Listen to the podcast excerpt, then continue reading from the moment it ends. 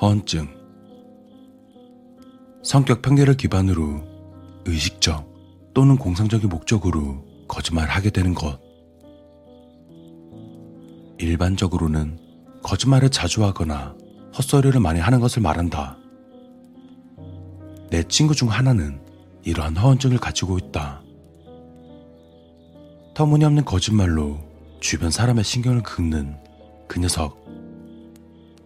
연예인과 친구라는 거짓말부터 조폭 10명과 싸워 이겼다는 허세성 거짓말. 모든 스포츠나 게임에는 프로 선수급이라는 거짓말을 늘 입에 달고 살았고 학창 시절 때에는 예쁜 학생들만 보면 자기 여자친구라고 헛소리를 해대었다. 그 때문인지 이 친구 주변의 친구라고는 나뿐이다. 나 역시 그 친구의 거짓말에 스트레스를 받지만 아직까지 친구로 지내는 이유는 이 친구에게 큰 빚이 있기 때문이다. 고등학교 때 게임방에서 놀고 있을 때였다. 그 친구가 다급하게 나에게 뛰어와 나에게 말했다. 야, 큰일 났어. 너네 집에 갔더니 너희 어머니가 쓰러져 계셨어. 강도가 들었었나 봐. 119에 신고는 내가 했거든? 어서 병원으로 가봐. 평소 그 친구의 허언증을 잘 알고 있었기 때문에 그냥 무시하려 했지만 친구의 표정은 너무나도 진지했다.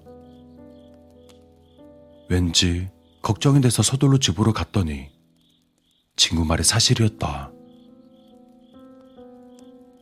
같은 동네에 살던 그 친구는 나와 놀기 위해 우리 집에 왔을 때 우리 집 문이 활짝 열려 있었다고 한다. 뭔가 싶어 들어가 본 우리 집에는 어머니께서 머리에 피를 흘리며 쓰러져 계셨고 현금이란 현금은 모조리 사라져 있었다고 한다. 강도가 들었었던 것 같다. 친구 녀석이 119에 연락하고 곧장 나에게 달려오지 않았다면 어떤 일이 일어났을지 상상하기도 싫다. 학교를 졸업하고 직장에 취직하여 각자 독립했을 때에도 공교롭게 근처에 자리를 잡는 바람에 벌써 10년 넘게 알고 지내고 있다. 그리고 항상 고맙긴 하지만 아직도 이 친구의 허언증은 참으로 견디기 힘들다.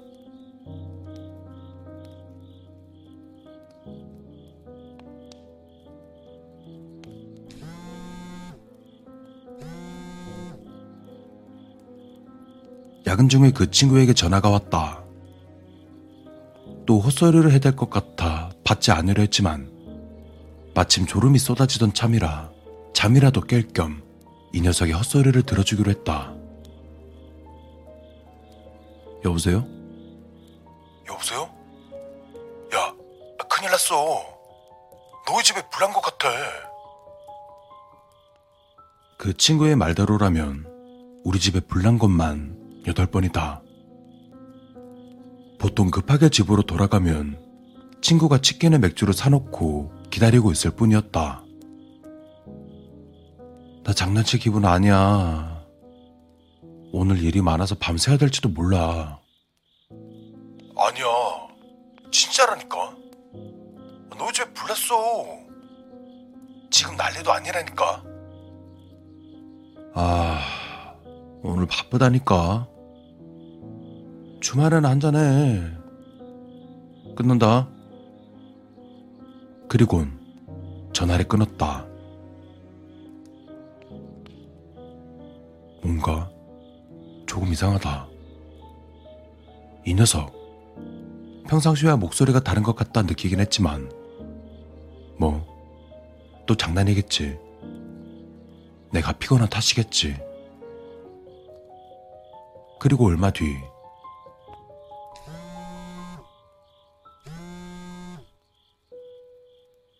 모르는 번호로 전화가 왔다. 여보세요? 아, 실례하겠습니다. 저는 경찰 김순경이라고 합니다.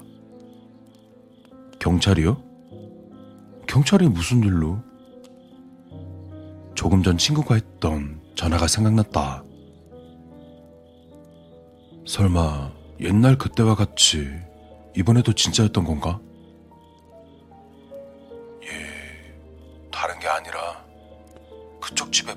불을 저지르 했던 사람이 있어 연락드렸습니다. 예? 저희 집에요? 예. 한 손에 석유통을 들고 선생님 집 근처를 배회하던 사람이 있었습니다. 주민신고가 들어와서 저희가 출동했습니다만 우선 이쪽으로 와주셔야 할 것 같습니다. 그리고 곧장 뛰쳐나갔다. 서둘러 경찰서로 향하면서 생각했다. 그 녀석이 하는 말은 대부분 거짓말이다. 거짓말이 아닌 경우는 거짓을 진실로 만들었을 때 뿐이다.